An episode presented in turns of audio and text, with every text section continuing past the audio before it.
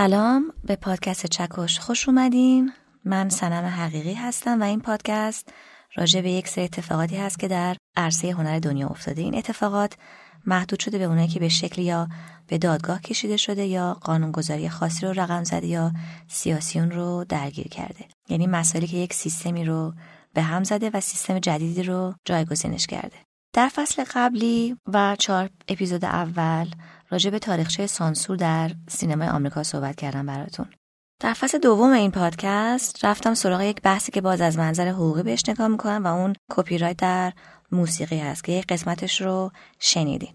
در قسمت دوم برای اینکه خیلی اطلاعاتمون به روز باشه راجع به این مسئله کپی رایت و موسیقی و یک اطلاعات کلی راجع به این نوع حمایت و کاستی‌هاش در ایران بدونیم از آقای کاوه راد خواهش کردم بیان و مهمون ما باشن و توضیحات حقوقی رو با مثالهای بروز برامون مختصر شرح بدن. آقای کاوه راد حقوقدان و وکیل دادگستری و مشاور حقوقی خانه موسیقی ایران هستند و متخصص حقوق هنر و کپی رایت در آثار هنری.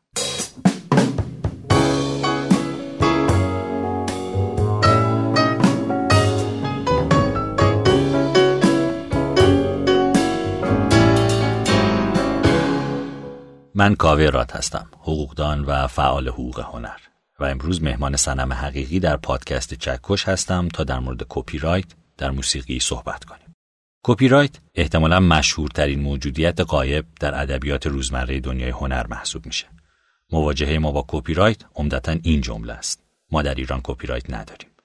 اما در واقعیت ما جزو کشورهایی هستیم که بیش از نیم قرنه که قانونی برای حمایت از هنرمندان و پدیدآورندگان آثار هنری داریم. قانون حمایت از حقوق معلفان، مصنفان و هنرمندان در سال 1348 تصویب شده.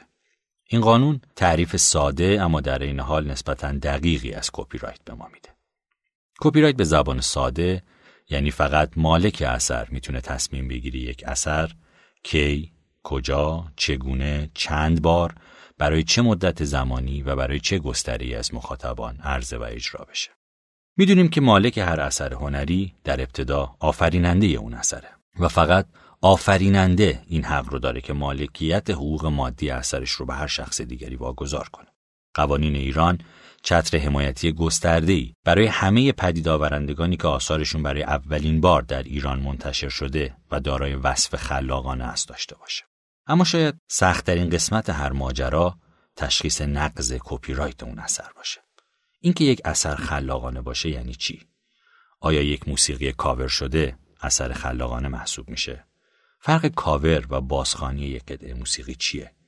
آیا برای هر نوع استفاده از یک قطعه موسیقی باید از مالک اثر اجازه بگیریم؟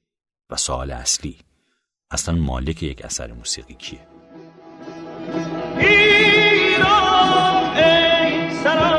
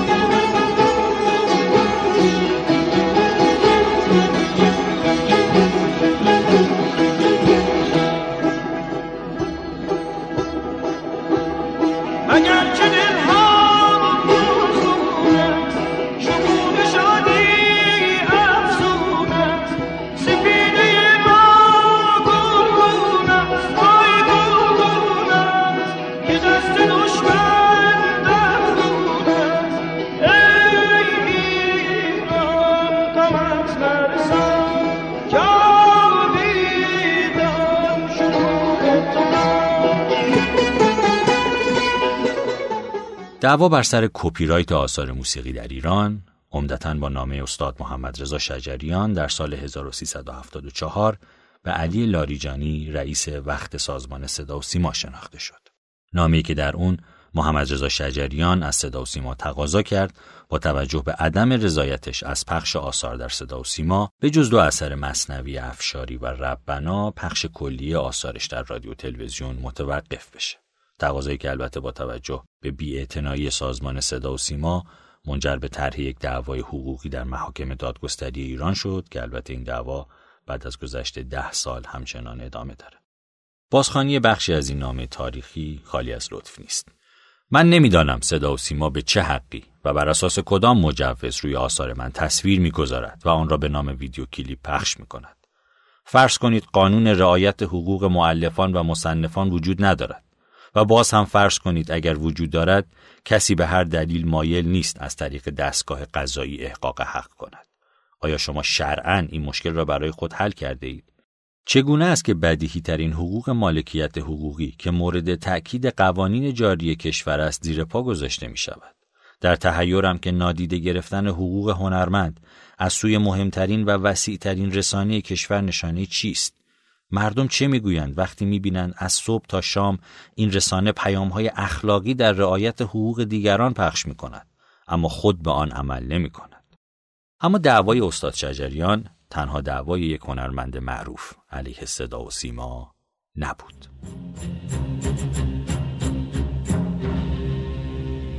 الملك يبقى مع الكفر ولا يبقى مع الظلم.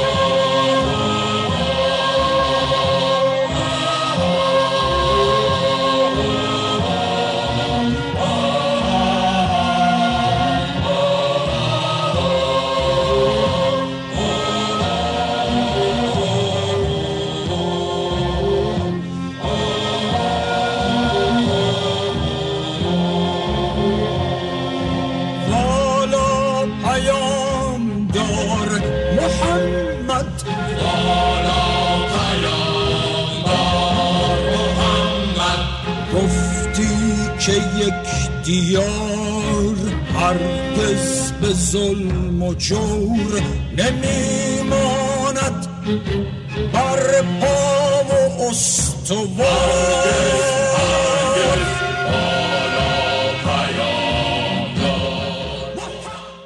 فرهاد مهراد متولد 1322 در تهران بود. خواننده‌ای که به دلیل سبک متفاوت و زمینه های اجتماعی پررنگ آثارش خیلی زود مورد توجه جامعه قرار گرفت و به یکی از پیشتازان موج نو موسیقی ایران تبدیل شد. ترانه انقلابی وحدت در زمستان 1357 با شعری از سیاوش کسرایی و آهنگسازی اسفندیار منفردزاده و با صدای فرهاد منتشر شد. بعد از انقلاب 57 فرهاد تا حدود سال 1372 به دلایل نامشخصی ممنوع کار بود. اما به تدریج و بعد از ایجاد برخی گشایش ها در فضای فرهنگی کشور صدا و سیما به تدریج اقدام به پخش بعضی از آثار فرهاد کرد.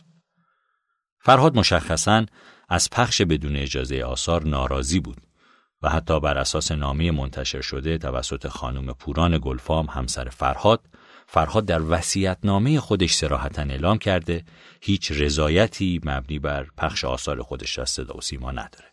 بخشایی از نامه سرگشاده خانم گلفام رو می‌خونیم. فرهاد در زمان حیاتش از نظر رسانه ملی وجود نداشت. صدای فرهاد وقتی نادیش در خاک آرام گرفت برای تلویزیون جمهوری اسلامی ایران معنا پیدا کرد و به خصوص در روزهای آخر اسفند تمام شبکه های صدا و سیما بارها و بارها آثار پر از بهار او را پخش می‌کنند. آیا با وجود وصیت فرهاد مبنی بر عدم رضایت او پخش آثارش از نظر شرعی، عرفی و قانونی اشکال ندارد؟ آیا حداقل به یکی از این سه باور ندارید؟ در موارد بسیار اندکی مواد قانونی دست قاضی را میبندد. اما اگر به وجدانمان رجوع کنیم می‌دانیم که خطاکاریم. آهنگ روزهای آخر اسفند با صدای فرهاد رو میشنوید.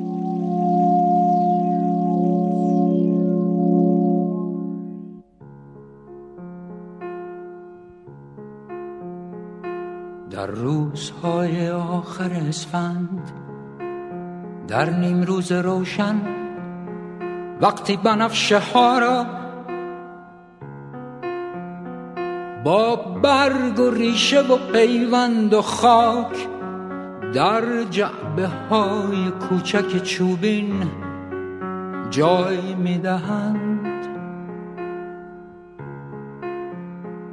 در روزهای آخر اسفند در نیم روز روشن وقتی بنفش ها را با برگ و ریشه و پیوند و خاک در جعبه های کوچک چوبین جای می‌دهند. جوی هزار زمزمه درد و انتظار. در سینه می خروشد و بر گونه ها روان. جوی هزار زمزمه درد و انتظار. در سینه می خروشد و بر گونه ها روان اما سوالی که حالا باید بهش پاسخ بدیم اینه که مالک یک قطعه موسیقی کیه؟ بر اساس قانون مالک اولیه یک اثر هنری پدید آورنده اون اثره. بنابراین در یک قطعه موسیقی با کلام حداقل دو حق مالکیت وجود داره. حق بر ملودی و حق بر ترانه. متاسفانه یک اشتباه متداول در جامعه اینه که یک اثر عمدتا متعلق به خواننده اثر فرض میشه. حتما بارها و بارها مشاهده کردید که در رادیو و تلویزیون هم عمدتا قطعات به نام خواننده معرفی میشن. مثلا قطعه نیلوفرانه از علیرضا افتخاری در حالی که قطعه نیلوفرانه متعلق به علیرضا افتخاری نیست و علیرضا افتخاری صرفا خواننده اون قطعه است در حالی که مالک اون اثر آهنگسازشه و اونه که می‌تونه در مورد حقوق مادی اثر تصمیم بگیره از جمله اینکه یک قطعه رو در اختیار دو یا چند خواننده قرار بده تصمیم بگیره اون قطعه رو به صدا و سیما یا هر ناشر دیگری واگذار بکنه اجازه بده روش ویدیو کلیپ ساخته بشه و یا در یک فیلم سینمایی یا فیلم مستند مورد استفاده قرار بگیره. آهنگ کاروان شهید از محمد رضا لطفی با صدای شهرام ناظری رو میشنوید.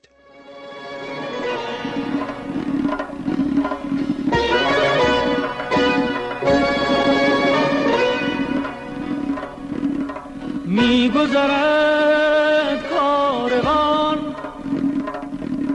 روی گل غافل سالار آن. سر به شهید جوان.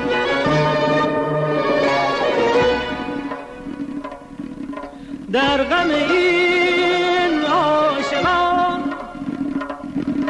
چشم فلک خون فشان. داغ جدایی بده آتش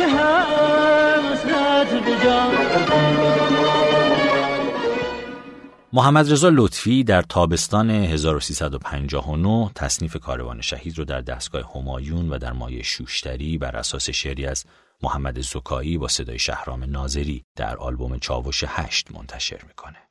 آهنگی که با اجرای درخشان شهرام ناظری به بخشی از تصنیف های ماندگار تاریخ موسیقی ایران تبدیل میشه.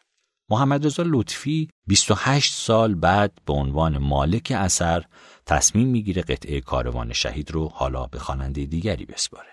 این اثر در سال 1387 در کنسرت گروه بانوان شیدا به خوانندگی علیرضا شاه محمدی اجرا میشه.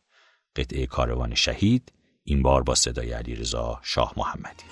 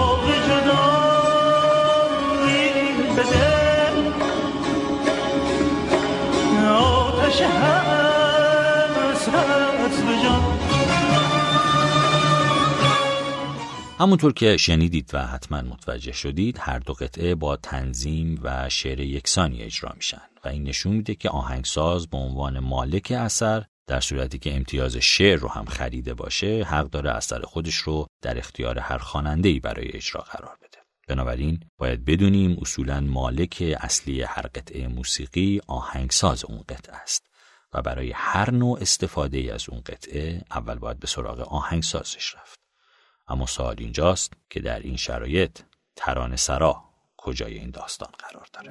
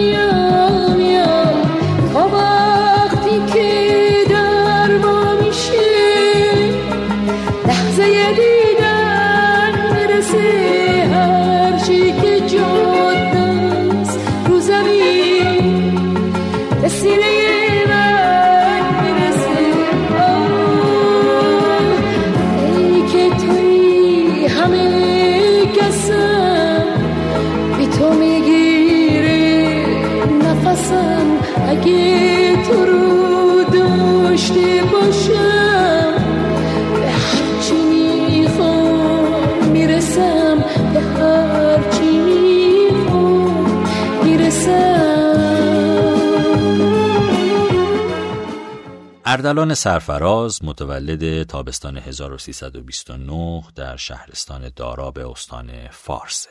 در تاریخ موسیقی ما کمتر ترانه سرایی مثل اردلان سرفراز در سرودن ترانه های آثار موسیقی ماندگار پاپ ایران حضور داشته. هزار و یک شب، ستاره دنبالدار، چشم من، شقایق، غریب آشنا، کویر، شانهایت و البته سوقاتی تنها بخش کوچکی از دهها ترانه ماندگار اردلان سرفراز هستند. در سال 1396 با انتشار حکمی از شعبه ده شست دادگاه کارکنان دولت تهران خبری جامعه هنری ایران رو در بخت فرو برد. با شکایت اردلان سرفراز که سالهاست در خارج از ایران حضور داره، رضا صادقی، علی لهراسبی و سینا سرلک سه خواننده ایرانی به دلیل استفاده غیر مجاز از ترانه های اردلان سرفراز به دو سال حبس محکوم شده بودند. بر اساس حکم دادگاه، رضا صادقی و علی لهراسبی ترانه معروف آقای سرفراز یعنی ترانه سوقاتی رو بدون کسب رضایت از ترانه سرا بازخوانی کرده بودند. و سینا سرلک هم متهم شده بود که قطعی با عنوان محتاج رو که از سوره های آی سرفراز بوده بدون دریافت اجازه ایشون در اثرش استفاده کرده. نکته قابل توجه این پرونده نوع دفاع رضا صادقی بود. رضا صادقی در مصاحبه ها اعلام کرد دو سال پیش در کانال تلگرامم صوتی منتشر شد که این قطعه در حد یک گیتار زدن و خواندن چهار بیت از شعر سوقاتی آقای سرفراز بود. در این صوت تلگرامی حتی صدای محیط و در و دیوار نیز شنیده می شود. با هم اجرای رضا صادقی از ترانه سوقاتی رو بشنویم. وقتی میای صدای پا از همه جاده ها میاد انگار نه یه شهر دور که از همه دنیا میاد تا وقتی که در با میشه لحظه دیدن می‌رسه. هرچی که جاده است رو زمین به سینه من می‌رسه. آه.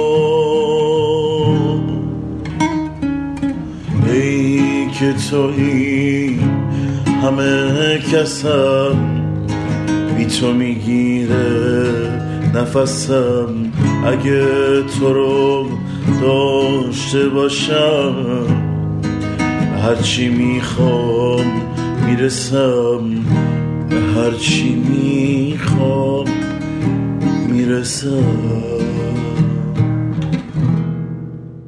همونطور که شنیدید ادعای آقای رضا صادقی درسته ضبط خانگیه و در حد یک گیتار زدن ساده است. اما باید بدونیم بر اساس تصمیم دادگاه و نظام قانونی ایران همین حد از استفاده هم مشمول قوانین حمایتی کپی رایته و می‌تونه عواقبی از جمله دو سال حبس برای خواننده غیر مجاز داشته باشه. ضمن اینکه رضا صادقی عملا ترانه سوقاتی رو بازخانی کرده.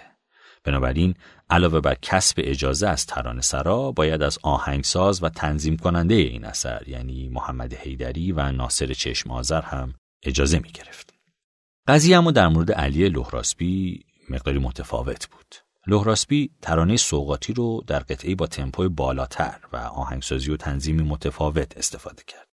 اسم قطعه رو هم عوض کرد و قطعه سوقاتی حالا با نام وقتی میای منتشر شد.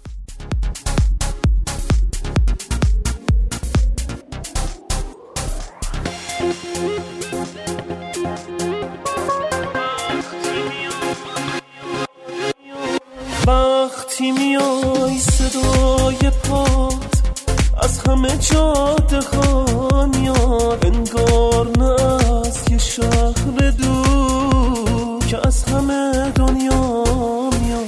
تا وقتی که در وا میشه لحظه هرچی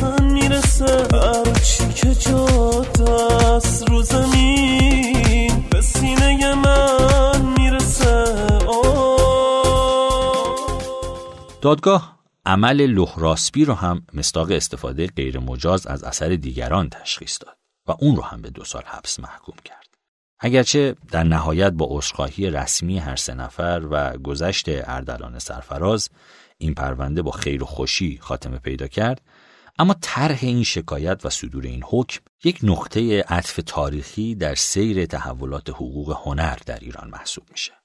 بازخانی و انتشار یک آهنگ حتی در شرایط ضبط خانگی و برای انتشار در یک کانال تلگرامی یا در یک اکانت اینستاگرام اگر بدون رضایت آهنگساز یا ترانه سرا باشه نقض حقوق مادی اثر محسوب میشه و می‌تونه عواقب حقوقی ناخوشایندی برای افراد داشته باشه چیزی که نباید فراموش کنیم اینه که هدف نهایی قوانین کپی رایت در سراسر جهان حمایت از قدرت خلاقیت هنرمندانه بزرگترین دارایی یک هنرمند قدرت ابتکار اونه.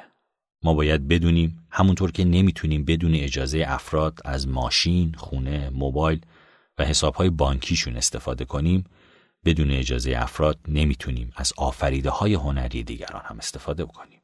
در نگاه قانون این آفریده ها مال محسوب میشن و استفاده از مال دیگران همیشه و در هر شرایطی نیاز به کسب اجازه داره. اگر می‌خوایم بدونیم که اثر شکایت اردلان سرفراز در جامعه هنری ایران چی بوده باید به این قطعه گوش کنیم. قطعه سوقاتی با اجرای مهران مدیری.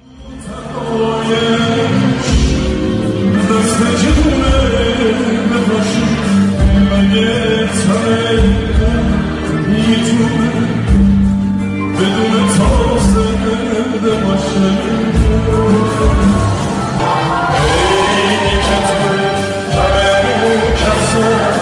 Abi. Git o bencile.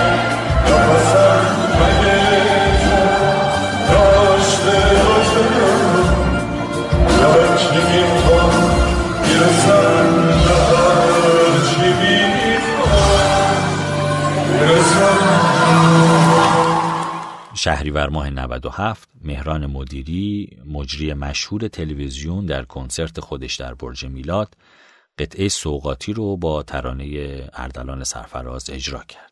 چند روز بعد از اجرا ابهاماتی در مورد اجرای این قطعه در شبکه های اجتماعی شکل گرفت اما سامان احتشامی نوازنده پیانو با انتشار دستخطی از اردلان سرفراز اعلام کرد قبل از اجرای این قطعه این بار از اردلان سرفراز کسب اجازه شده و اجرای این قطعه در کنسرت به صورت کاملا قانونی صورت گرفته.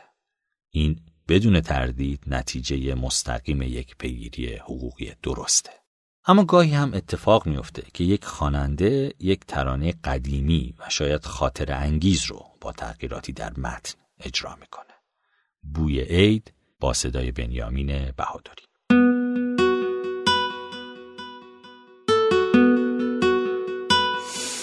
بوی عیدی بوی تو بوی کاغذ رنگی بوی تنده تپش قلب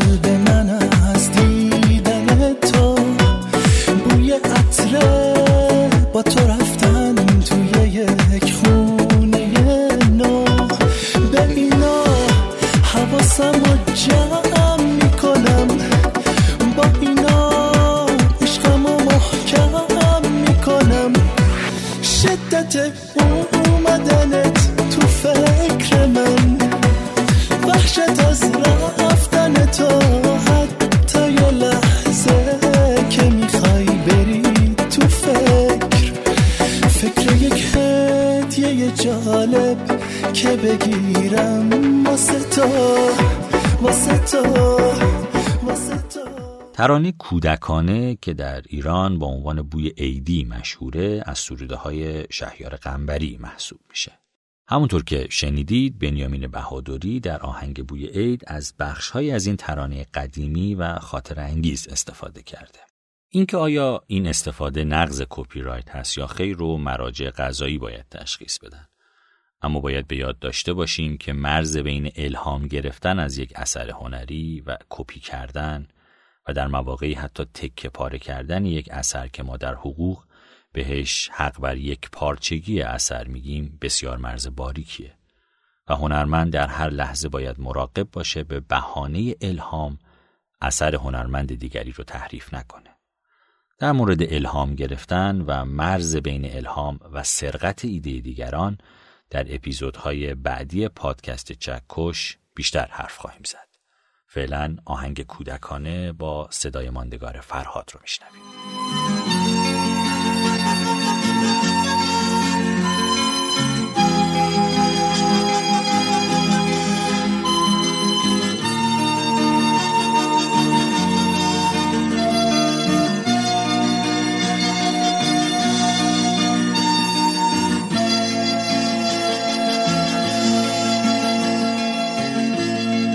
بوی عیدی بوی توت بوی کاغذ رنگی بوی تنده ماهی دودی وسط سفره نو. بوی یاسم جانمازه ترمه مادر بزرگ. اگر بخوایم یک جمعبندی داشته باشیم تا اینجای پادکست باید بگیم تا اینجای کار متوجه شدیم که برای بازخانی یک ترانه یا یک آهنگ حتما باید هم از ترانه سرا هم از آهنگساز و هم از تنظیم کننده اون قطعه اجازه گرفته بشه. و بدون کسب این اجازه بازخانی اون اثر غیر قانونیه و طبق قانون حمایت از حقوق معلفان، مصنفان و هنرمندان ایران می‌تونه عواقب کیفری ناخوشایندی برای مرتکب داشته باشه. اما تکلیف در مورد قطعاتی که به اصطلاح کاور میشن چیه؟ در کاور اصولا یک خواننده ترانه جدیدی رو به جای ترانه اصلی روی همون ملودی و ریتم جایگزین می‌کنه. بنابراین در قطعات کاور شده ملودی تغییری نمی‌کنه و تغییرات تنظیم هم عمدتا ناچیزه و فقط ترانه ها جایگزین میشن.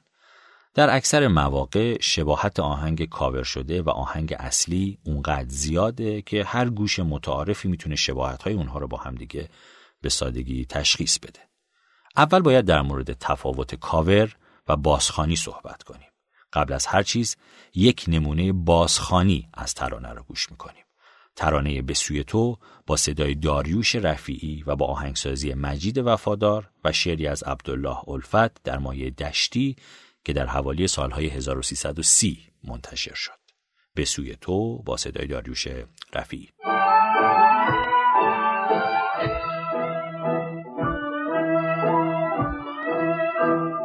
به سوی تو به طرف کوی تو به پای جان آیم به آرزوی تو مگر تو را جویم؟ که جان فضایی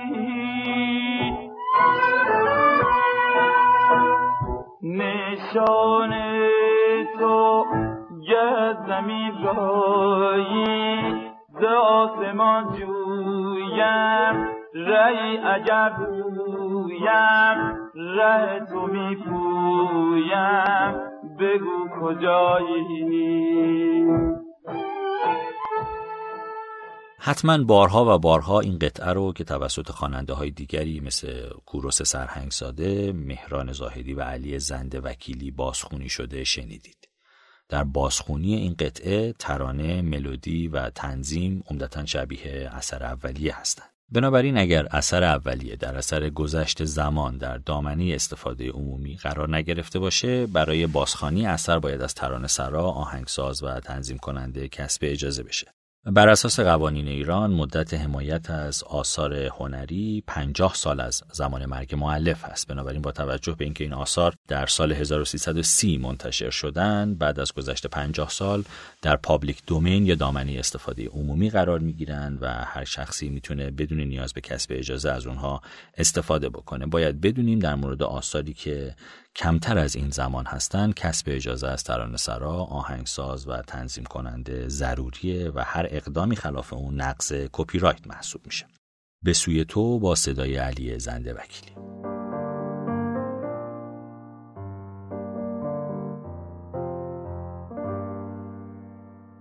به سوی تو به شوق روی تو به طرف کوی تو سپید دمایم.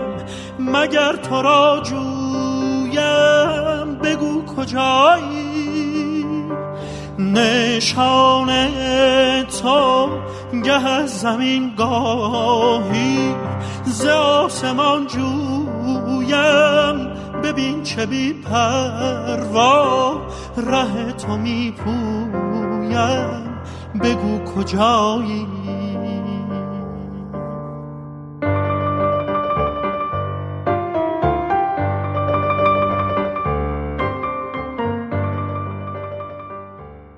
اما در مورد کاور شرایط کمی متفاوته. گسترش استفاده از اینترنت و باتهای موسیقی به ویژه در تلگرام باعث شد تا مخاطب موسیقی ایران و به ویژه موسیقی پاپ و موسیقی تلفیقی متوجه بشه بسیاری از آثار محبوب و پرفروش این سالها اساسا کاوری از یک قطعه خارجی بودند. سه محسن مشهور موسیقی ایران، محسن نامجو، محسن چاوشی و محسن یگانه از جمله هنرمندانی هستند که بعضی از مشهورترین قطعاتشون در واقع کاوری از یک قطعه موسیقی غیر ایرانی بوده. قطعه گل محمد در آلبوم از پوست نارنگی مدد محسن نامجو در سال 2014 منتشر شد. بر اساس اطلاعات آلبوم این قطعه کاوری بر قطعه مشهور Whole Lotta Love از گروه راک دهه هفتادی Led Zeppelin بوده که در قالب یک single track در سال 1969 منتشر شده بود. این دو قطعه رو با هم بشنویم و مقایسه کنیم.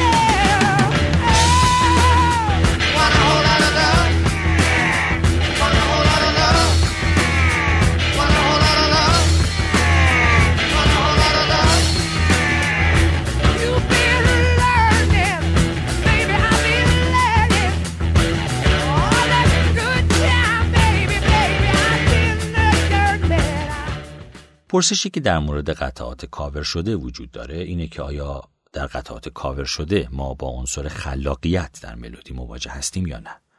آیا اثر کاور شده یک اثر خلاقانه محسوب میشه؟ و اینکه آیا در یک اثر کاور شده میشه اسم آهنگساز قطعه اصلی رو حذف کرد و فقط به آهنگساز جدید اشاره کرد؟ و یا اصلا آهنگساز جدیدی وجود داره یا نه؟ به نظر میاد در بسیاری از مواقع آهنگسازهای جدید تمایلی به درج آهنگساز اصلی ندارن و نه تنها اشاره به کاور بودن اثر نمی‌کنن بلکه در کمال تعجب اسم خودشون رو به عنوان آهنگساز درج می‌کنن.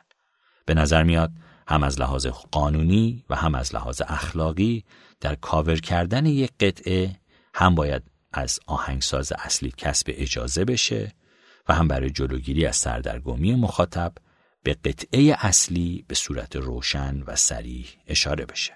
قطعه بعدی که با هم میشنویم قطعه از شادمهر عقیلی با نام دل دیوونه از آلبوم آدم فروش که در سال 2004 منتشر شده.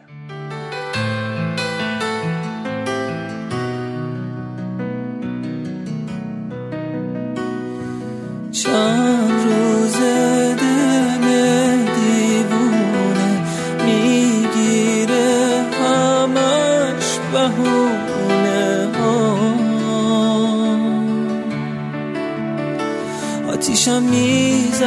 شب جای خالی توی خونه.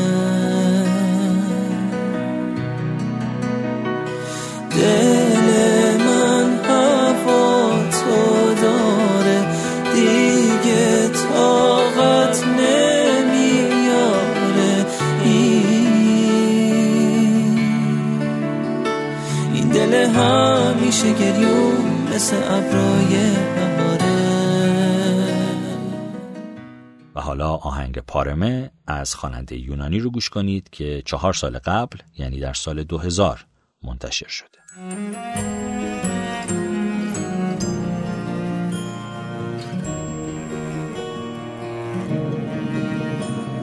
στο γαλάζιο των μάτιων σου με στο βάθος των χίλιων σου πάρε με ταξίδεψε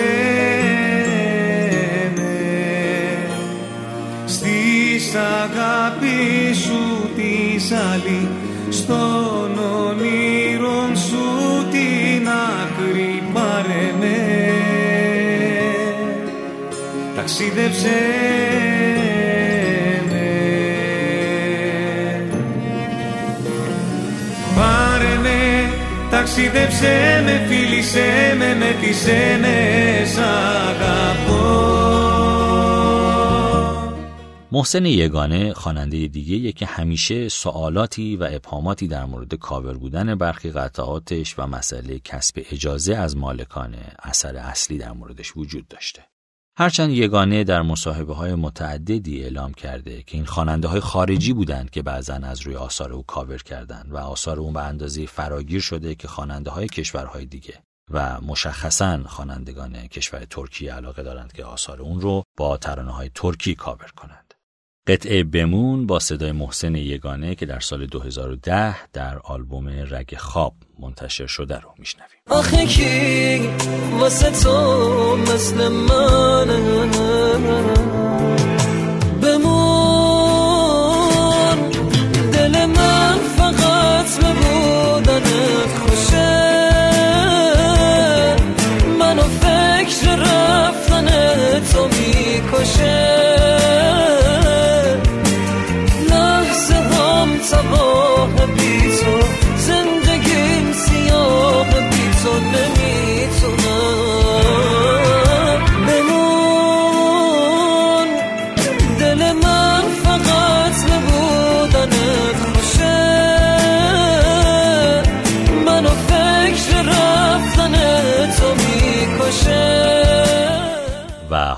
قطعه ای از کارا خواننده ترکیه ای که در اثرش رو در سال 2005 منتشر کرده. دایان اثر آقای کارا.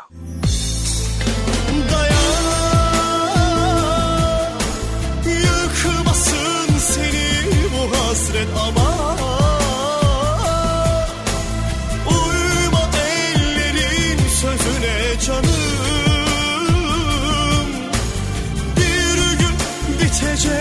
bu hasret dalları deli geleceğim sana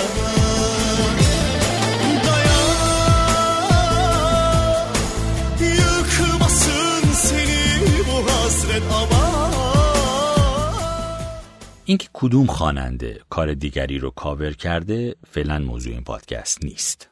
موضوع ما اینه که بدونیم برای استفاده از آهنگ ساخته شده توسط یک خواننده دیگه بدون تردید نیازه که از سازنده قطعه اصلی اجازه گرفته بشه و هم نیازه که اسم قطعه اصلی در مشخصات آهنگ ذکر بشه تا حق انتصاب اثر که جزو حقوق معنوی یک اثر هنری هست مخدوش نشه.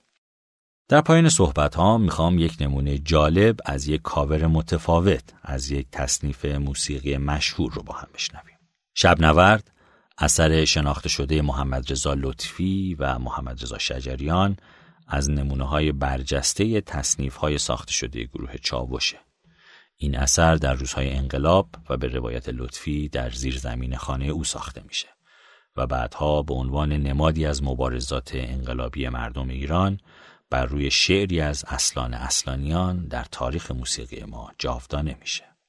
این تصنیف که در مایه دشتی ساخته شده از همون ابتدا هم به واسطه شعر، هم به واسطه آواز و هم به خاطر گروه سازندگانش توسط گروه های مختلف و حتی متعارض سیاسی و اجتماعی مورد توجه ویژه قرار می‌گیره. شب نورد از محمد رضا لطفی با صدای محمد رضا شجریان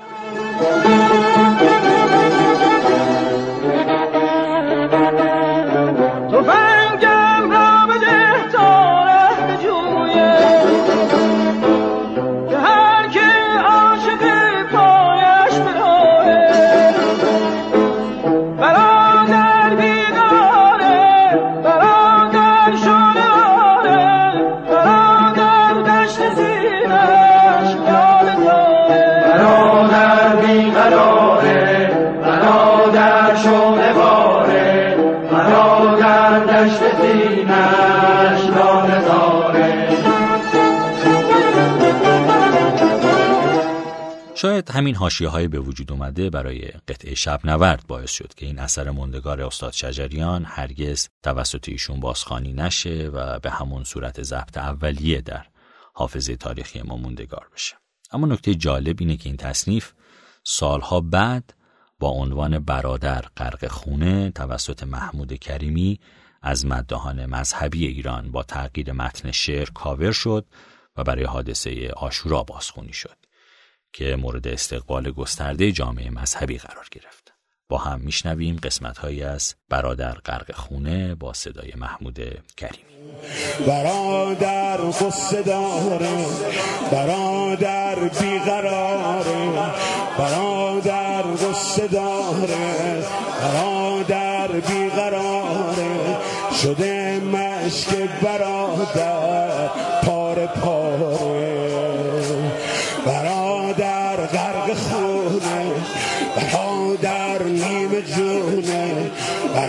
برادر کاکنش آتش میشونه برادر نکته مهمی که همه ما در زندگی روزمره باید بهش توجه کنیم اینه که هر اثر هنری حداقل یک آفریننده داره. تهیه یک ترک موسیقی علاوه بر خلاقیت، تخصص، تجربه، مرارت و پشتکار نیاز به هزینه مالی داره. استفاده بدون اجازه از یک قطعه موسیقی، از یک ترانه، از یک تنظیم بدون رعایت حقوق آفریننده علاوه بر غیر اخلاقی بودن در نظام حقوق ایران به عنوان یک جرم تلقی شده. باید بدونیم عدم رعایت کپی رایت در نهایت به فروپاشی هنر منجر میشه.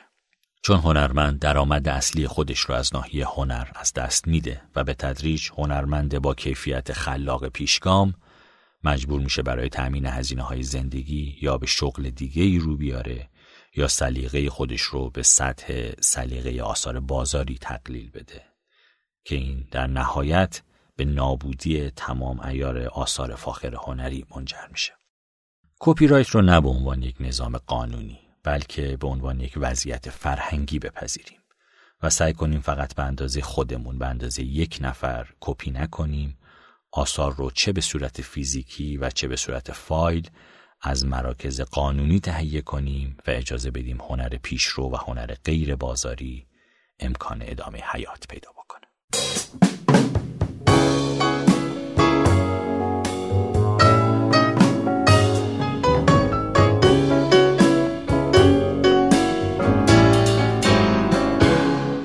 خیلی ممنون از آقای راد برای توضیحات جذابشون همین صحبت ها و نمونایی که آقای راد براتون گفتن رو در قسمت های بعدی با نمونای دیگری بیشتر براتون شرح میدم. قسمتی که الان با آقای راد صحبت کردیم که دلم می‌خواد حتما بیاد تو این فصل استفاده از موسیقی آمیانه یا فولکلور هست توسط آهنگسازان معاصر که تا چه حد این کار خلاقانه است یا الهام یا کپیه. شما پادکست چکش رو می‌تونین در پلتفرم صوتی شنوتو و یا اپلیکیشن شنوتو و یا از طریق جستجو در اپای پادکست پیدا کنین. خدا حافظ تا قسمت بعدی.